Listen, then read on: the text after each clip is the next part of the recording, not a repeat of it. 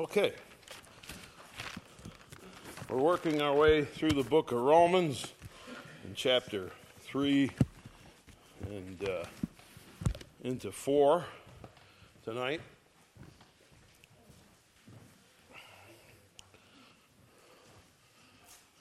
The Apostle Paul is the author. He's one of those brilliant people in history, and uh, he almost single handedly uh, made a transition from the Old Testament to the New.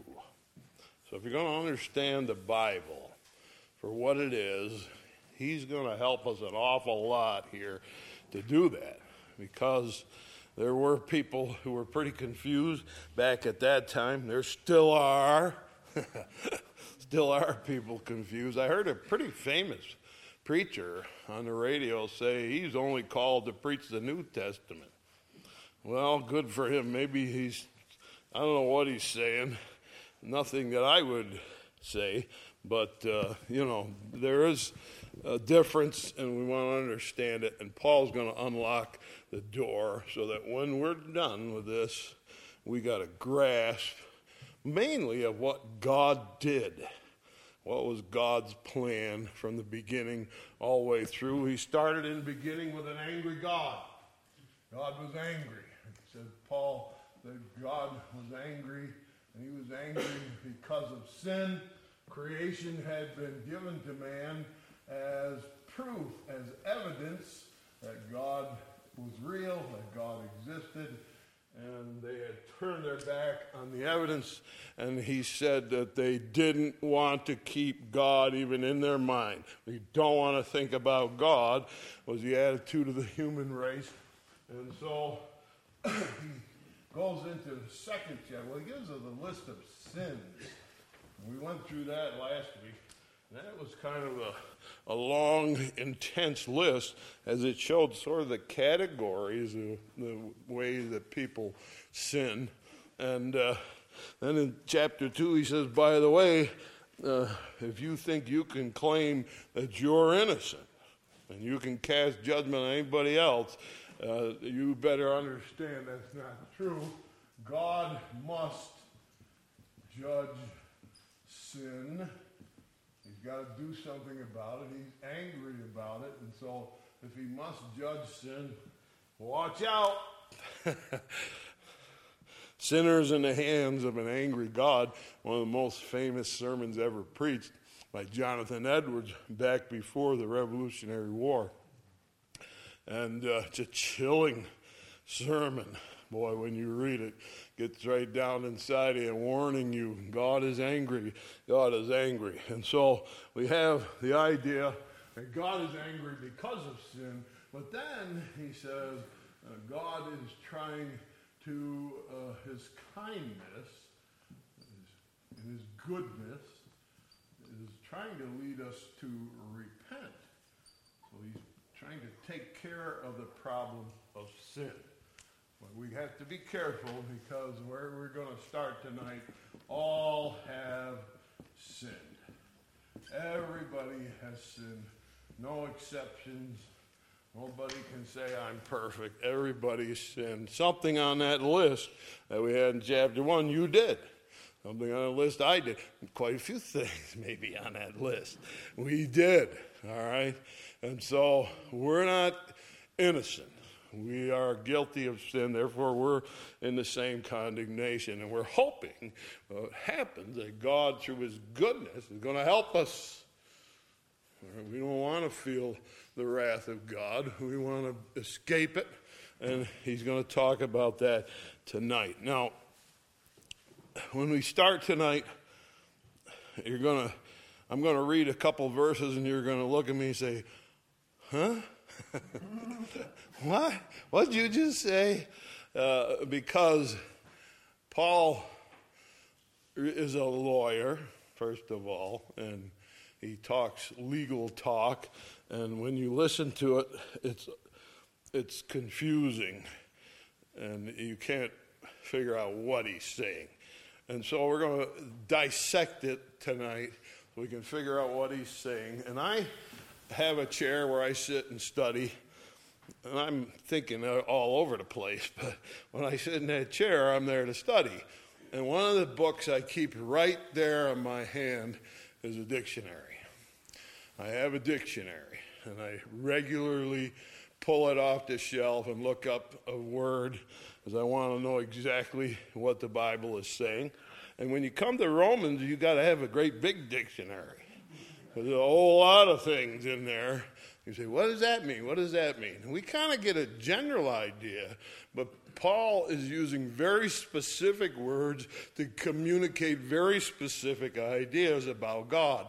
And these are words that we don't use, they're not in our vocabulary, uh, certainly not in our daily vocabulary.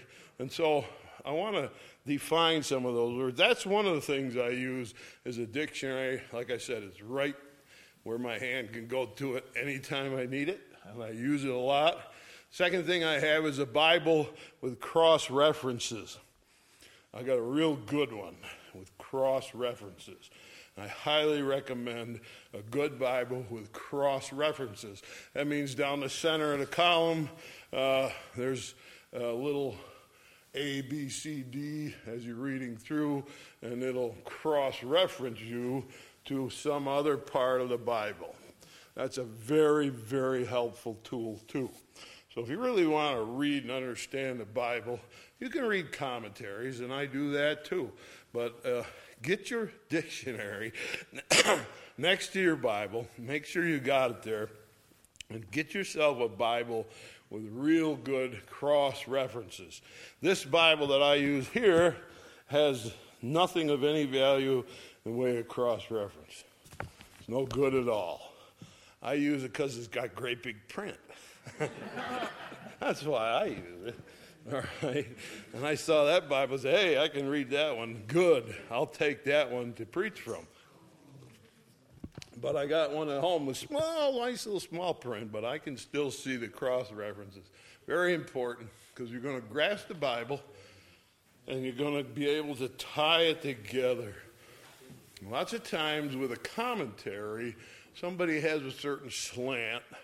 They're trying to show some certain opinion they're showing. Not that they're bad or not that they're always good, but sometimes they lead you away. Probably the best commentary that was ever written is Matthew Henry.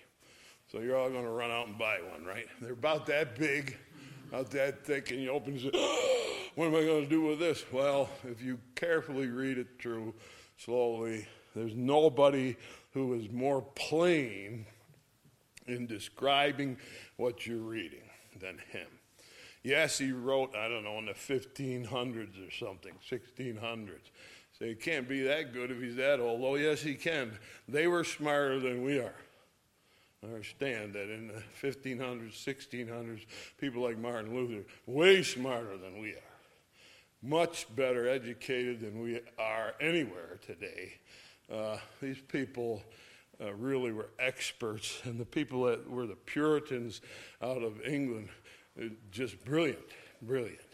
And one of those Puritans preached sinners in the hands of an angry God. The greatest sermon, one of the great sermons of all time. So, as you come to the book of Romans, uh, yeah, hang on, because it's going to challenge you. Now, we finished last week, Romans chapter 3, verse 23. All right, that's where we're going to start. For all have sinned and come short of the glory of God. So here is the human condition. The human condition is that everybody has the sin problem.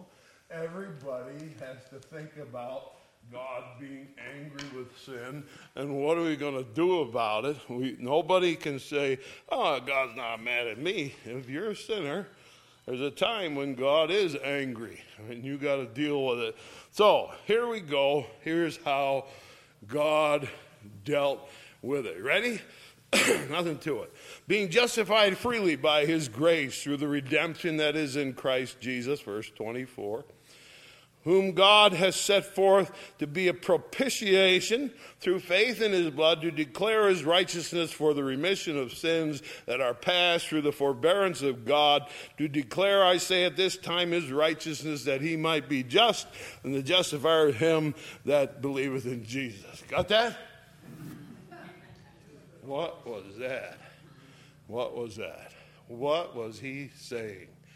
Well, um, we're going to look up a few words.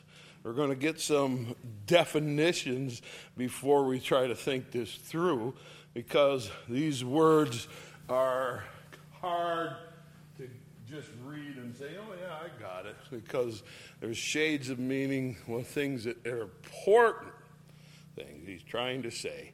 And he's got a great vocabulary, better than ours, right?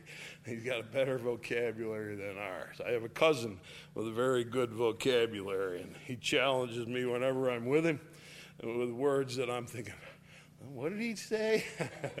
Which is what we just said. Now, this is a tremendous explanation of Jesus Christ and the work of God. But of course, it uses words that we don't know. We're going to put some of these words down so we can put some meaning to them. Justify is one of those words. Justify. Um, to justify means to free somebody from guilt or to free them from blame. So it's in something that God does. He's going to make it in the way that we have put it which is a lot easier to think about. We say it's just as if I never sinned. To justify. So God has the ability to do something to you to say, uh, I am going to free you from guilt and blame, and I'm going to make it so it's just as if you never sinned. Right? You say, well, isn't that forgiveness? Well, if I can forgive you, and we can forgive each other, right? We better. we can forgive each other, right? Can you make it just like I never sinned? Can I make it just like you? I can't do that. I mean, we're stuck with what we did. But God says, I can make it just like you never sinned. So that's much more than forgiveness, you understand. It is forgiveness, but He's going to uh, wipe a slate clean, justify us, free us from guilt and blame. So there's one of the terms that we come to. Next one is uh, redemption. Redemption. And in the old days, the word redemption is used all the time. Remember green stamps? Anybody remember green stamps? Plaid stamps. Had plaid stamps. Those were stamps you got when you shopped and you put them in a book and then you could redeem them or you take them in and there's a redemption center where you go and and trade it in and this is uh, something I paid for you can have it so redemption means uh, to redeem something to pay off. To pay off. Or maybe more precisely, the word would be uh, not just to pay off, but to ransom. And you know that word ransom. Kidnapper says you got to pay me for somebody, you got to pay a ransom. And so redemption is to pay a ransom, to pay for somebody, all right? And then the next word everybody uses all the time propitiation. Propitiation. Uh, what is that? What is that word?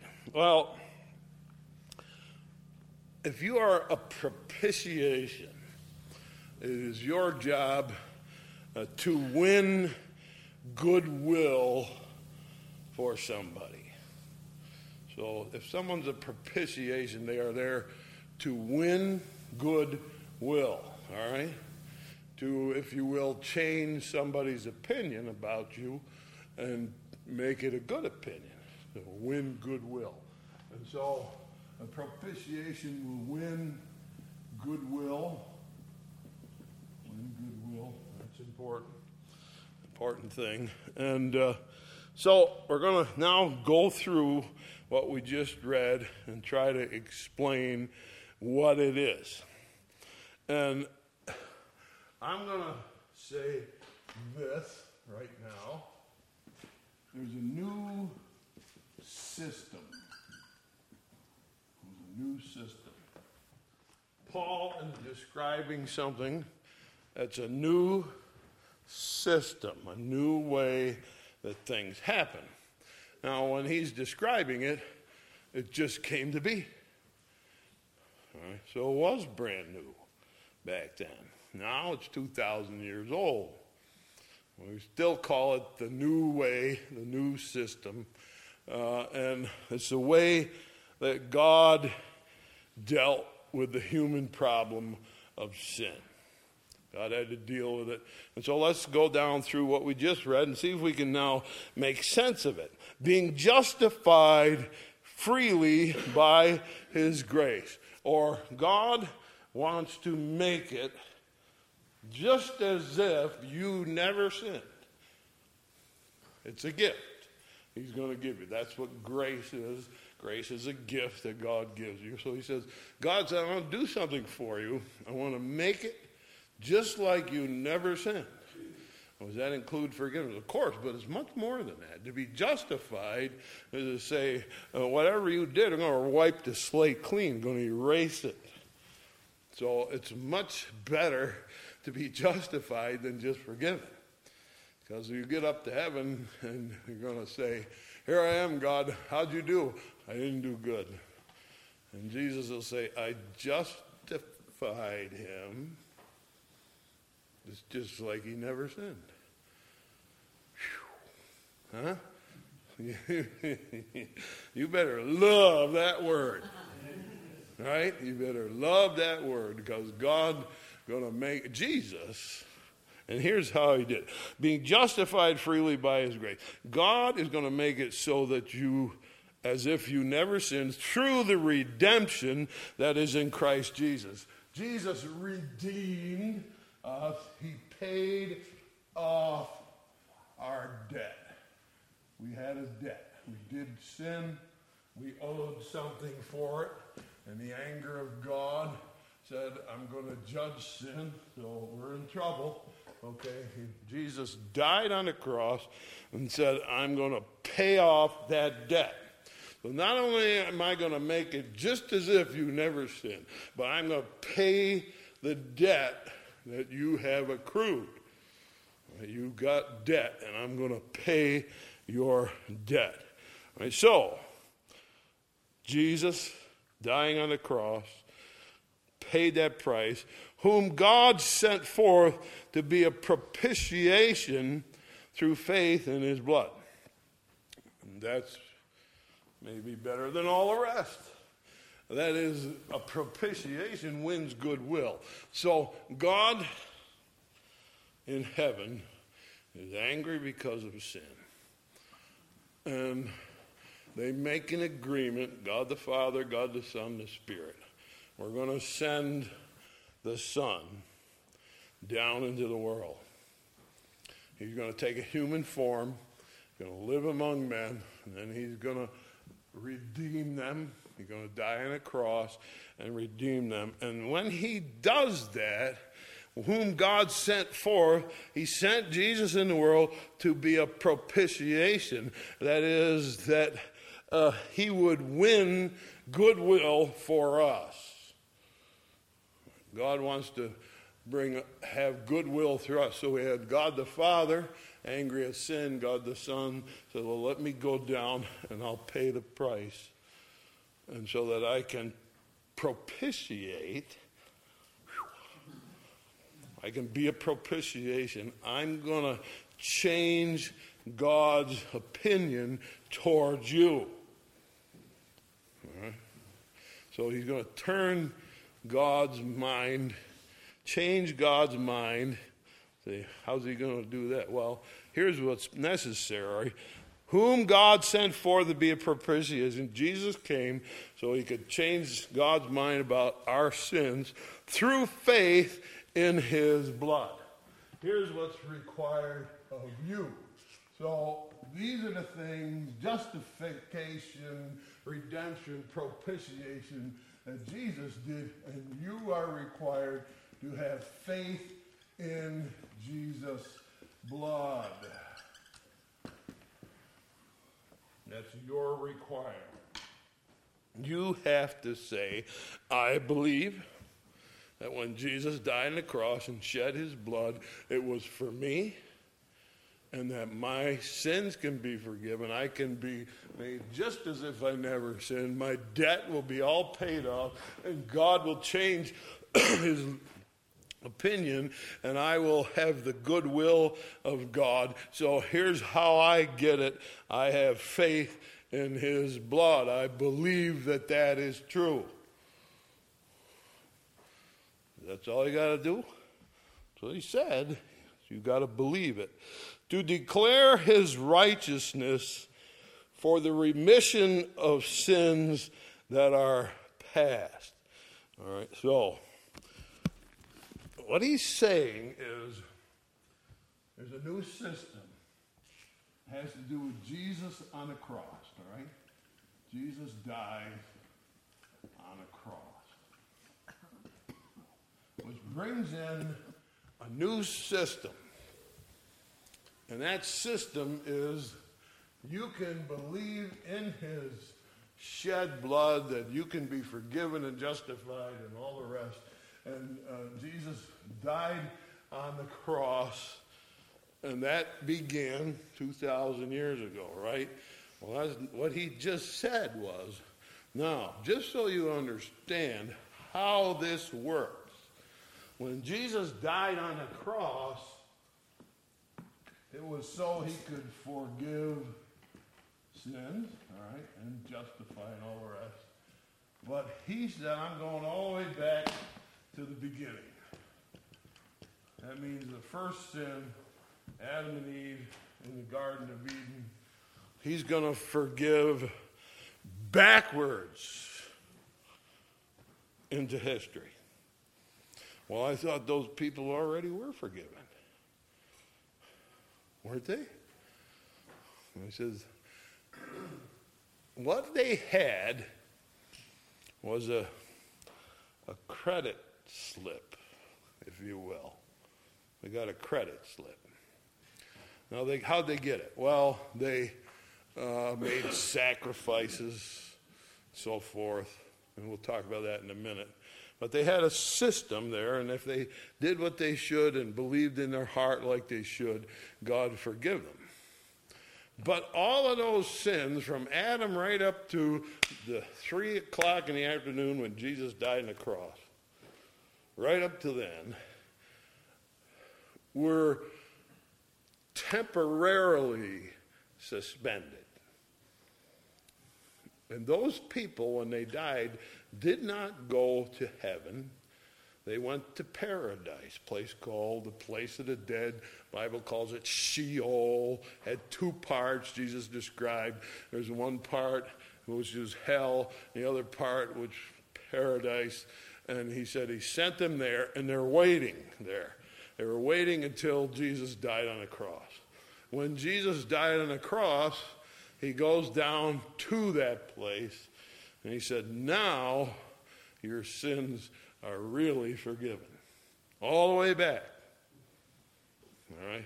You were here on a credit slip. But now I have forgiven all sin all the way to the back. And so you can redeem your credit slip. Come on, we're going up to heaven.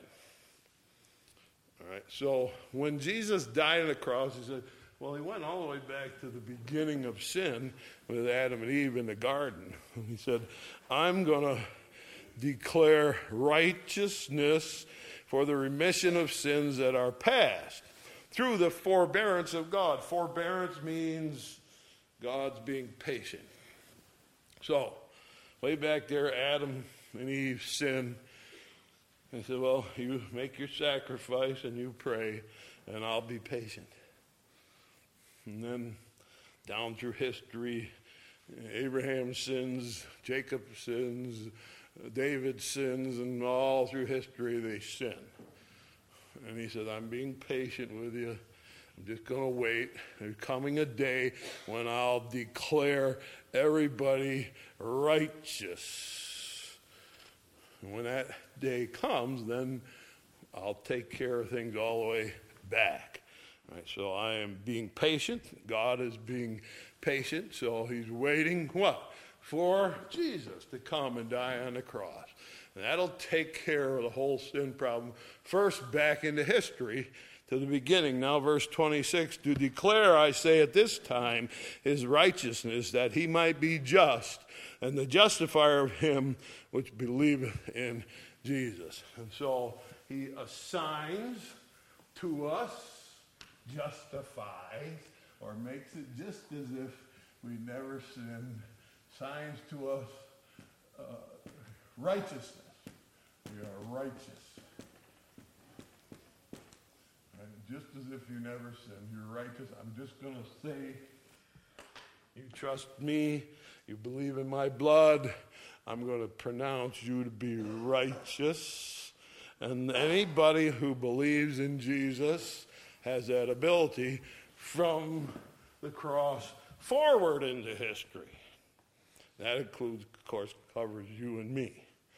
So the great event, Christ dying on a cross, forgives sins all the way back in human history and then goes all the way ahead in human history to the last human born in this world when the world is over. When the world gets recreated and heaven moves down to earth. Okay? And so he said, I'll take care of all of it. I'll pay for all of it all the way. And so God sent Jesus to have goodwill for us. And uh, Jesus paid the debt of the sin, paid the ransom, and his shed blood will win our forgiveness. And the best, best, uh, you take a genius, and they're they're right in front of you some days. Page 122 in your book, page 122 in your hymn book.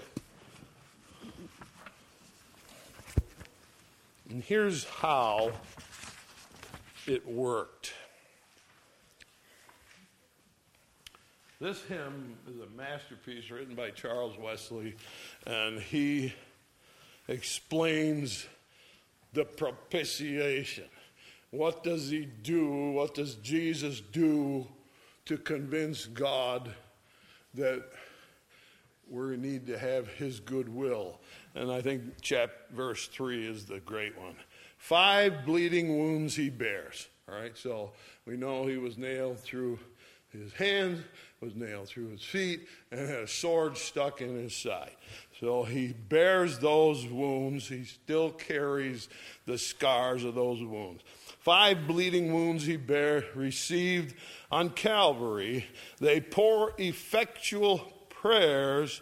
They strongly plead for me, it should say there. They change things because they don't know any better.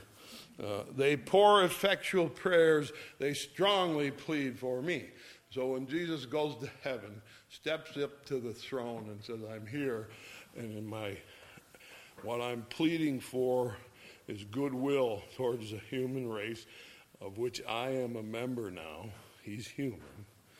And he said, Here's what I got wounds. And, and he said, Here's what I'm doing.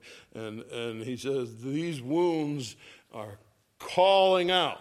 They strongly plead for me. What do they say?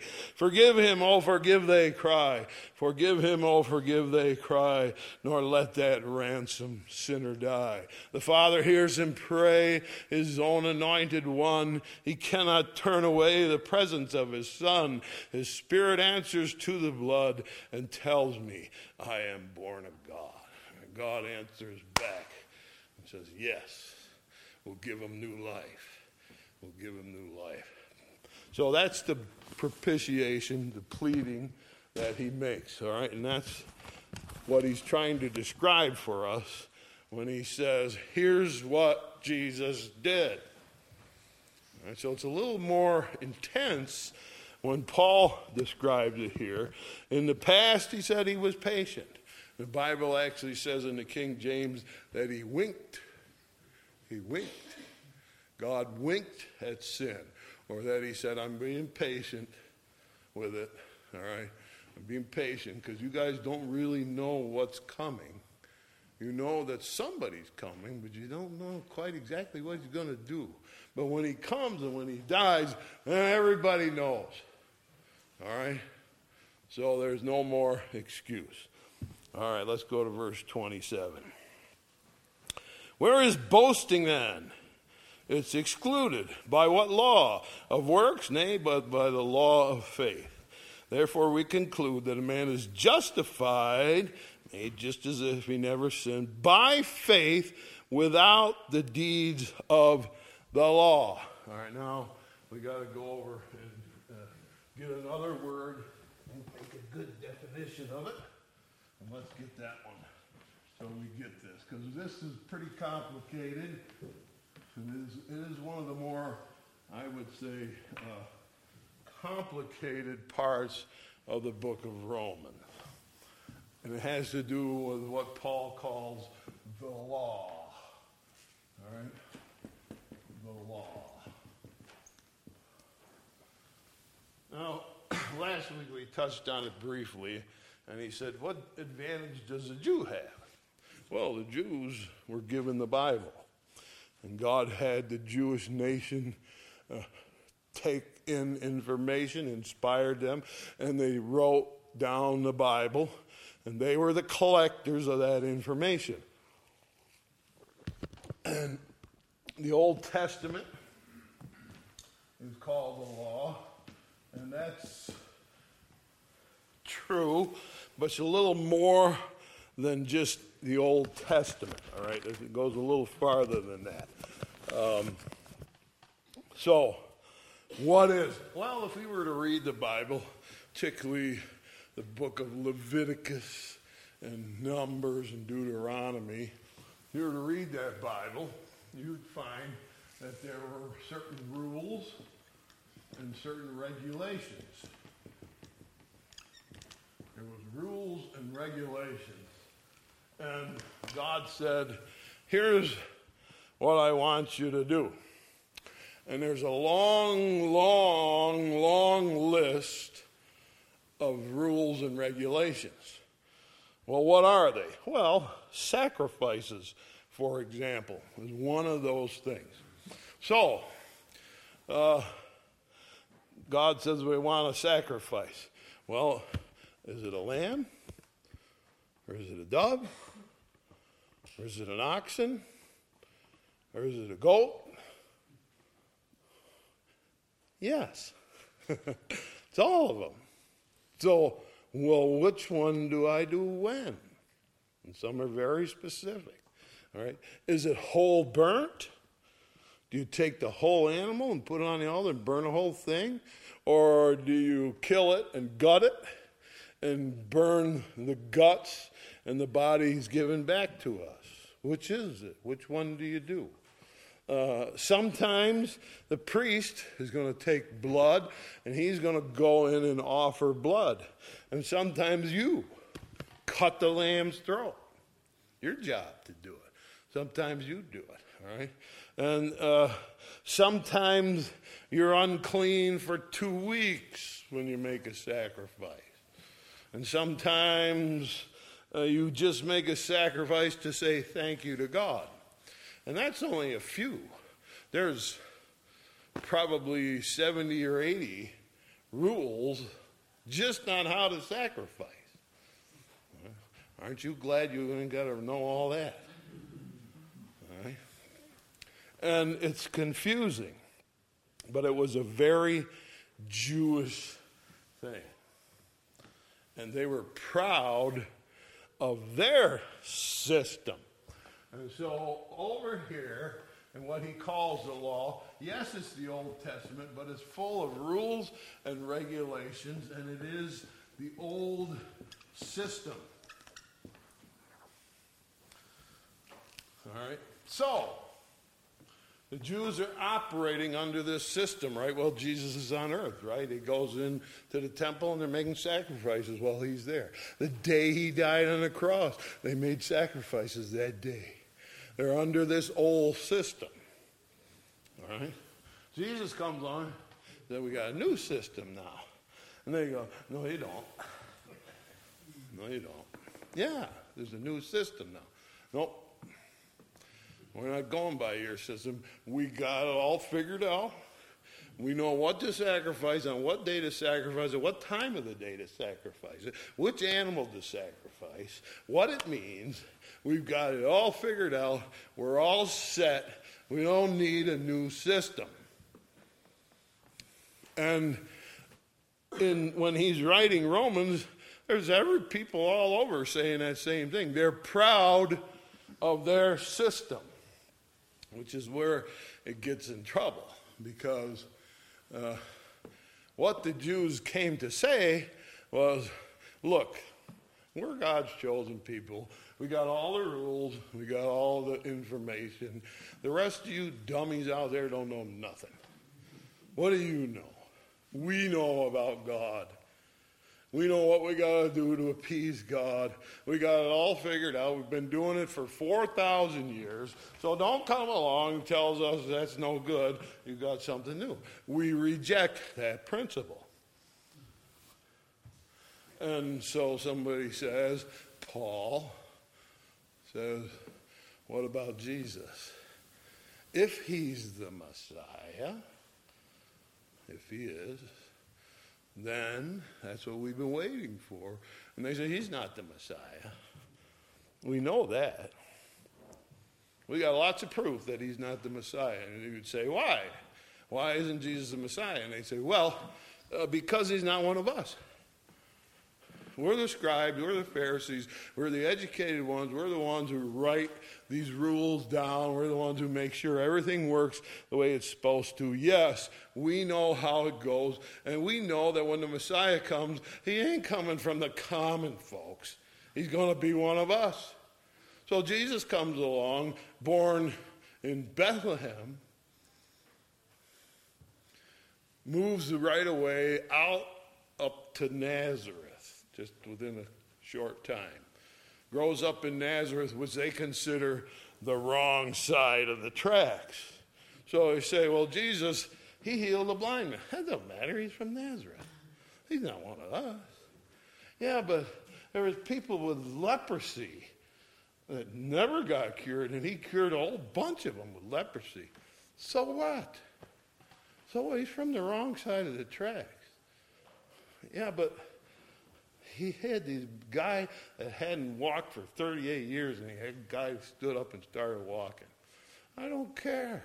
Right? It's not the Messiah. It's not who he is. And they've decided already that's not who he is. Now, here's the thing that makes this particularly interesting.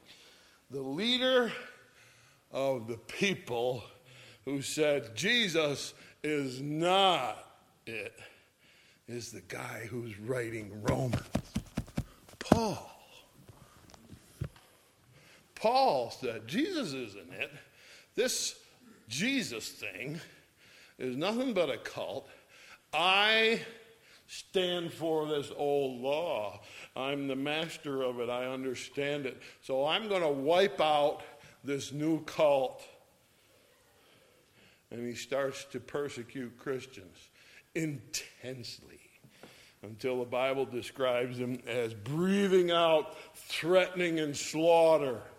I'm getting rid of these Christians. So, if anybody understood the arrogance of the people who embraced this old system, he did. He understood it perfectly because he was in it right up to his eyeballs, persecuting Christians. So he understands that. And so when he says in verse 27, Where is boasting then? It is excluded. By what law? Of works? Nay, but by the law of faith. All right, so he says, You guys think you're really something. and you boast that you have the knowledge of God and nobody else does, that your system is right and no other system is needed, and you boast and brag about it, and you will not let people come into your church. Matter of fact, they had a court of the Gentiles. If you're a Gentile, you can't go down and up the next flight of stairs. Don't you dare. The temple was laid out in uh, flat areas that they carved in the rock, and then they'd run 12 stairs up, be another flat area, and they'd run a carved right into rock of Mount Zion. And the temple had all these areas. That, the one on the bottom, is where you can go if you're a Gentile. Don't think you're coming up where we are. This is for Jews, not for you. So you can't come to our church and just walk in like you own it. You can't go by them stairs right there. So that was the arrogant attitude of the Jews. All right? Now, Paul says, You think you're something, don't you? I'm here to tell you. I'm here to tell you that God, because of what Jesus did, which was died on a cross, paid, redeemed us, ransomed us, all right, was a propitiation, worked on God to accept us and have goodwill towards us. And then he says, I'm going to justify you, I'm going to assign to you innocence like you never sinned. Jesus is going to do that, he said, and you over here say, wait, wait, wait, you, you didn't follow the rules. He said, no, don't need your rules. He says, we got faith. And all that's required is for you to believe in Jesus. So, this arrogance, where's your boasting? You can't have it. By what law? Works. See that over here? The system was follow all the rules and regulations, do uh, good works. You do all the right things, you do it all perfect, you'll have it all, have it made. Verse 28. Therefore, we conclude that a man is justified by faith without the deeds of the law. So, you Jewish people, uh, in your old system, uh, it doesn't work. All that's needed is for people to believe. Now, it has always been, and probably always will be to the end of time there will be people who make religion a system of rules and regulations. Always going to be that. All right? And there are plenty of places where you can go where they'll check you. Let's see, you've been following the rules? I knew a guy and I liked him a lot. He was a pastor. He had a church of about 15 people. For years, he had 15 people. And he would go on the street and get people in like nobody I ever met before. But he didn't keep them. And he said to me one day, he said, I give them a couple months and then I check them. and if they're not doing what they're supposed to, I tell them, you can't do that anymore.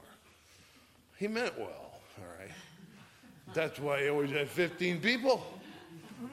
Because nobody felt at home when he started saying, Did you follow my rules? And so it's always been that in religion, it always will be somebody somewhere who's got rules and regulations. All right? And so he says it's not how it works. You had your old system, we got a new system. It's believe in God. So, verse 29 is he God of the Jews only? Is that what you think? You got it all? Is he not also the Gentiles? Yes. He's God of the whole world. Yes, he's God of the Gentiles. See, it's one God. There's only one God, which shall justify the circumcision by faith and the uncircumcision by faith, do we then make void the law through faith? All right, so one of the rules of the old law was circumcision. Right, circumcision. And in Paul's time, only the Jews were circumcised and Gentiles were not. And so a lot of times to describe Jews, Gentiles, they'll say circumcised or uncircumcised. Circumcised, you followed the rules. All right, uncircumcised, you didn't. And so the, the Jews would run around and say, hey, uncircumcised heathens. And Paul said, no, no, no, that's not what we're going to do. All right, so, verse 31 Do we make void the law through faith? God forbid, yea, we establish the law. Wait a minute, Paul. You just said this is the old system. Here's the new system. Have faith in Jesus Christ. So, if that's the new system and that's what we need, and we don't have to follow these rules, that gets rid of all that, right? We don't have to pay any attention to it, right? No. He said it had a purpose. It had a purpose. And its purpose was to identify sin. And that's what the law says Thou shalt not kill, thou shalt not steal, thou shalt not commit adultery, thou shalt not lie. Right? And the law said, Here's a list from God. It's very clear. Don't do that.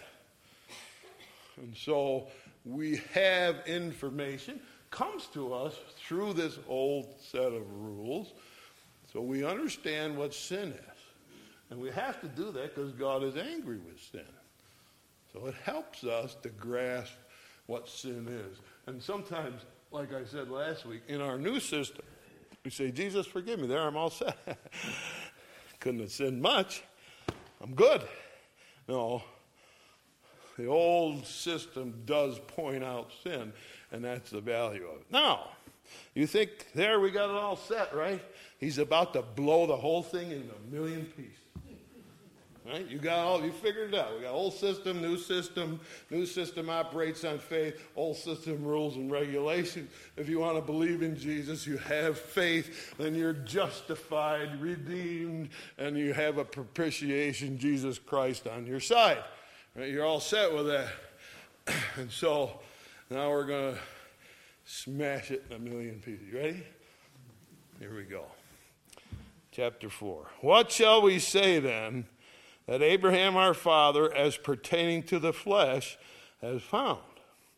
For if Abraham were justified by works, he hath whereof to glory, but not before God.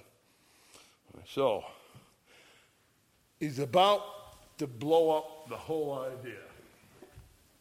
He actually already did, but I didn't point it out because I wanted to wait till now. Abraham Abraham. Let's talk about Abraham. Okay, let's talk about Abraham. By the way, we are talking about Abraham, aren't we? You're learning all about him. So, Abraham, uh, when does he come along? Well, when Abraham's walking around the earth, there's no Bible. Isn't the Bible. There's no rules. There's no regulations. There's nothing like that. Abraham believed in God. And he says here, verse 3 For what saith the scripture? Abraham believed God, and it was counted unto him for righteousness. All right, so Abraham uh, believed God. He believed what God said, which is precisely what we have talked. Let's look at uh, Genesis 15. So you get to sneak ahead on Sunday morning when you come on Tuesday night.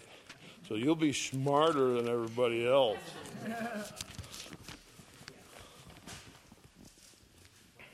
Genesis 15, talking about Abraham now, right? Here we go, verse 5. And he, that's God, brought him, Abraham, forth abroad, said, Look now towards the heaven, and tell the stars if thou be able to number them. And he said unto him, So shall thy seed be. So look up at the stars. Can you count them? I can't count them. Are you kidding? It's impossible. So, yeah, and you're going to have as many offspring as there are stars in the heaven. In verse 6, he believed in the Lord, and it was counted it to him for righteousness. So he believed in God. So what did God tell him? God said, You're going to have children as many as the stars in heaven. He said, God, I believe you. I believe you. So he believed what God said. Did he know about Jesus? Just little inklings. He didn't really know. He didn't know, certainly didn't know what Jesus was going to do. But God said, You're going to have a family as big as all them stars up there. He said, I believe you, God. And he walked around for the rest of his life. I'm going to have a huge family. You're gonna, you won't believe how many people are going to be in my family. And so he believed what God said. And God said, Okay, I'm going to impute to you righteousness. Verse 4 Now to him that worketh is the reward not reckoned of grace, but of death. To him that worketh not, but believeth on him that justifieth the ungodly, his faith is counted for righteousness. Or in other words, how is he going to believe in Jesus' blood? Well, he can't because he doesn't know anything about it, hasn't happened yet. But he can believe whatever God says and Abraham's known for doing that, right? So go to Canaan. Okay. Where am I going? Just go wander. Okay, I will. I'm off. You're going to have as many children as the stars in heaven. I believe you, God. I believe you. And God says, okay, because he believes what I say, I'm going to make it just as if he never sinned. He's going to be forgiven. He doesn't know anything about the blood of Jesus, but he believes with all his heart what God says, and God says, that's, that's what I want. I want people who believe. So Abraham believes in me. And I'm going to do the same thing that I do for people who believe in Jesus today. I'm going to make it just as if he never sinned, just because he believed. All right, now let's go on, verse 6. Even as David also described the blessings of the man to whom God imputeth righteousness without works, saying, Blessed are they whose iniquities are forgiven, whose sins are covered. Blessed is the man to whom the Lord will not impute sin. So we get our dictionary out. What does it mean to impute? You all know that? That's why I got my dictionary. Right? What does it mean to impute? It means to assign to another person. So, God assigned to Abraham forgiveness. Here, I'm going to forgive you. I'm just going to give that to you. You're forgiven. What did you do? Well, you believed me. You believed me. That's good. That's what we want. Verse 9 Cometh this blessedness upon the circumcision only or the uncircumcision? We say that faith was reckoned to Abraham for righteousness. How was it then reckoned when he was in circumcision or uncircumcision? Not in circumcision, but in uncircumcision. He received the sign of circumcision, seal of the righteousness of faith that he had yet being uncircumcised, he might be the father of all them that believe. So we just saw in Genesis 15, right, that he believed. And now in Genesis 17, we have something that he says here. Genesis 17, in verse number 10. This is my covenant, God talking to Abraham, which you shall keep between me and you and thy seed ever after thee. Every man child among you shall be circumcised. Wait a minute, that's the rule. That's right, that's one of the rules.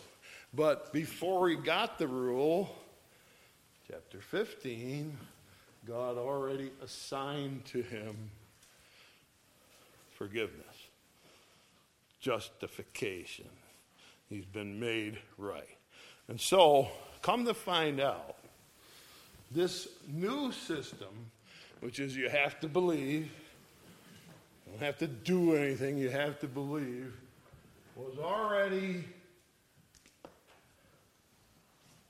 before the old system.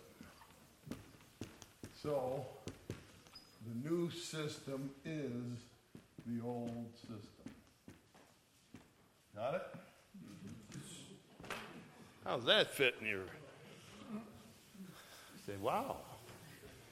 Because he's proving to us that it has always been the case that if you believe in God from the beginning of time, if you believe God, you believe what He says, believe who He is, believe what, if you believe in Him, then God says, okay, you're one of mine. I accept you. I redeem you. I make goodwill for you. And I assign to you forgiveness and eternal life and heaven and all these things. So it comes to find out the new system is actually in effect before the old one. So it is the old system. And he just sprung a trap on every Jew. He got them good. He got them good. All right? They're up there saying, Well, we had all the rules. He says, Who's your father? Abraham. Abraham didn't have the rules, he believed God.